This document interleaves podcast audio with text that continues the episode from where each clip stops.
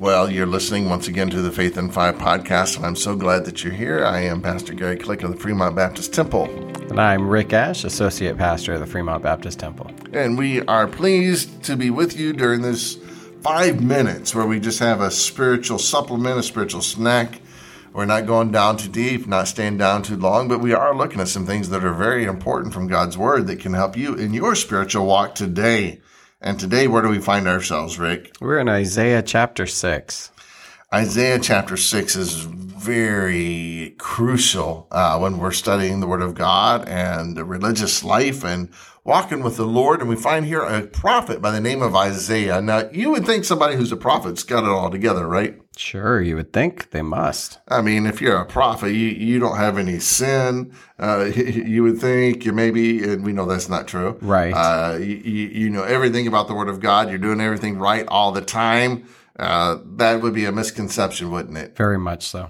But Isaiah, he kind of thought he was doing good, and until we and we're reading in his own book here, and it says um, in the sixth year that uh, in the year that King Uzziah died, he said, "I saw the Lord sitting up upon a throne high and lifted up, and his train filled the temple, and above it stood the seraphims. Each one had six wings, with twain he covered his face, with twain he covered his feet, and with twain he did fly. And one cried unto another and said, Holy, holy, holy is the Lord of hosts. The whole earth is full of his glory.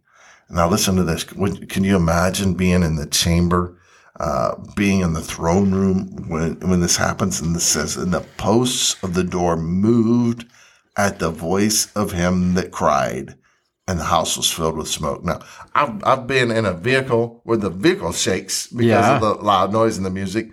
But can you imagine the marble pillars just vibrating at Wow. the word Yeah. of God? Yeah. Well, and the word of the angels who are praising God. Right.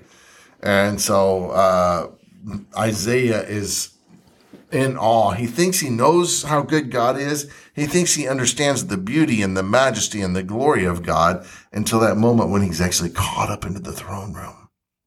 And he hears the angels, the seraphims praising God. And then what does Isaiah say? He says, Woe is me, for I am undone because I am a man of unclean lips, and I dwell in the midst of a people of unclean lips. For mine eyes have seen the King, the Lord of hosts. And, and he is just in awe. And you know, I think today, Rick, if, um, if we could just see God, Yes. I mean, to really be in the presence of God. And today we see him by faith. Uh, we see him with spiritual eyes. We see him through his word and we see him through others who serve him.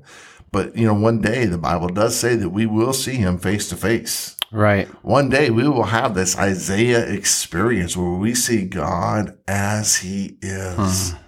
And it's going to be amazing. And so uh, Isaiah, who everyone looked up to and they lauded him as a spiritual man and as a saint and as, as one who walked close with God, even Isaiah, when he saw God, he felt less impressed with himself. Right. And you know, the key to us being better people is not looking inwardly, but it's, and it's not looking outwardly, but it's looking upward. Right. Yeah, that's exactly right. The more we know God, the more we have a sense of being a better person, of walking in holiness and walking in righteousness.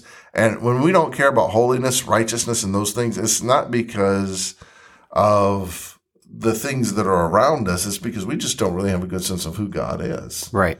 And that's why Isaiah got that picture of God. He got that vision, vision of God. And then he says in verse 8, and I also I heard the voice of the Lord saying, Whom shall I send and who will go for us?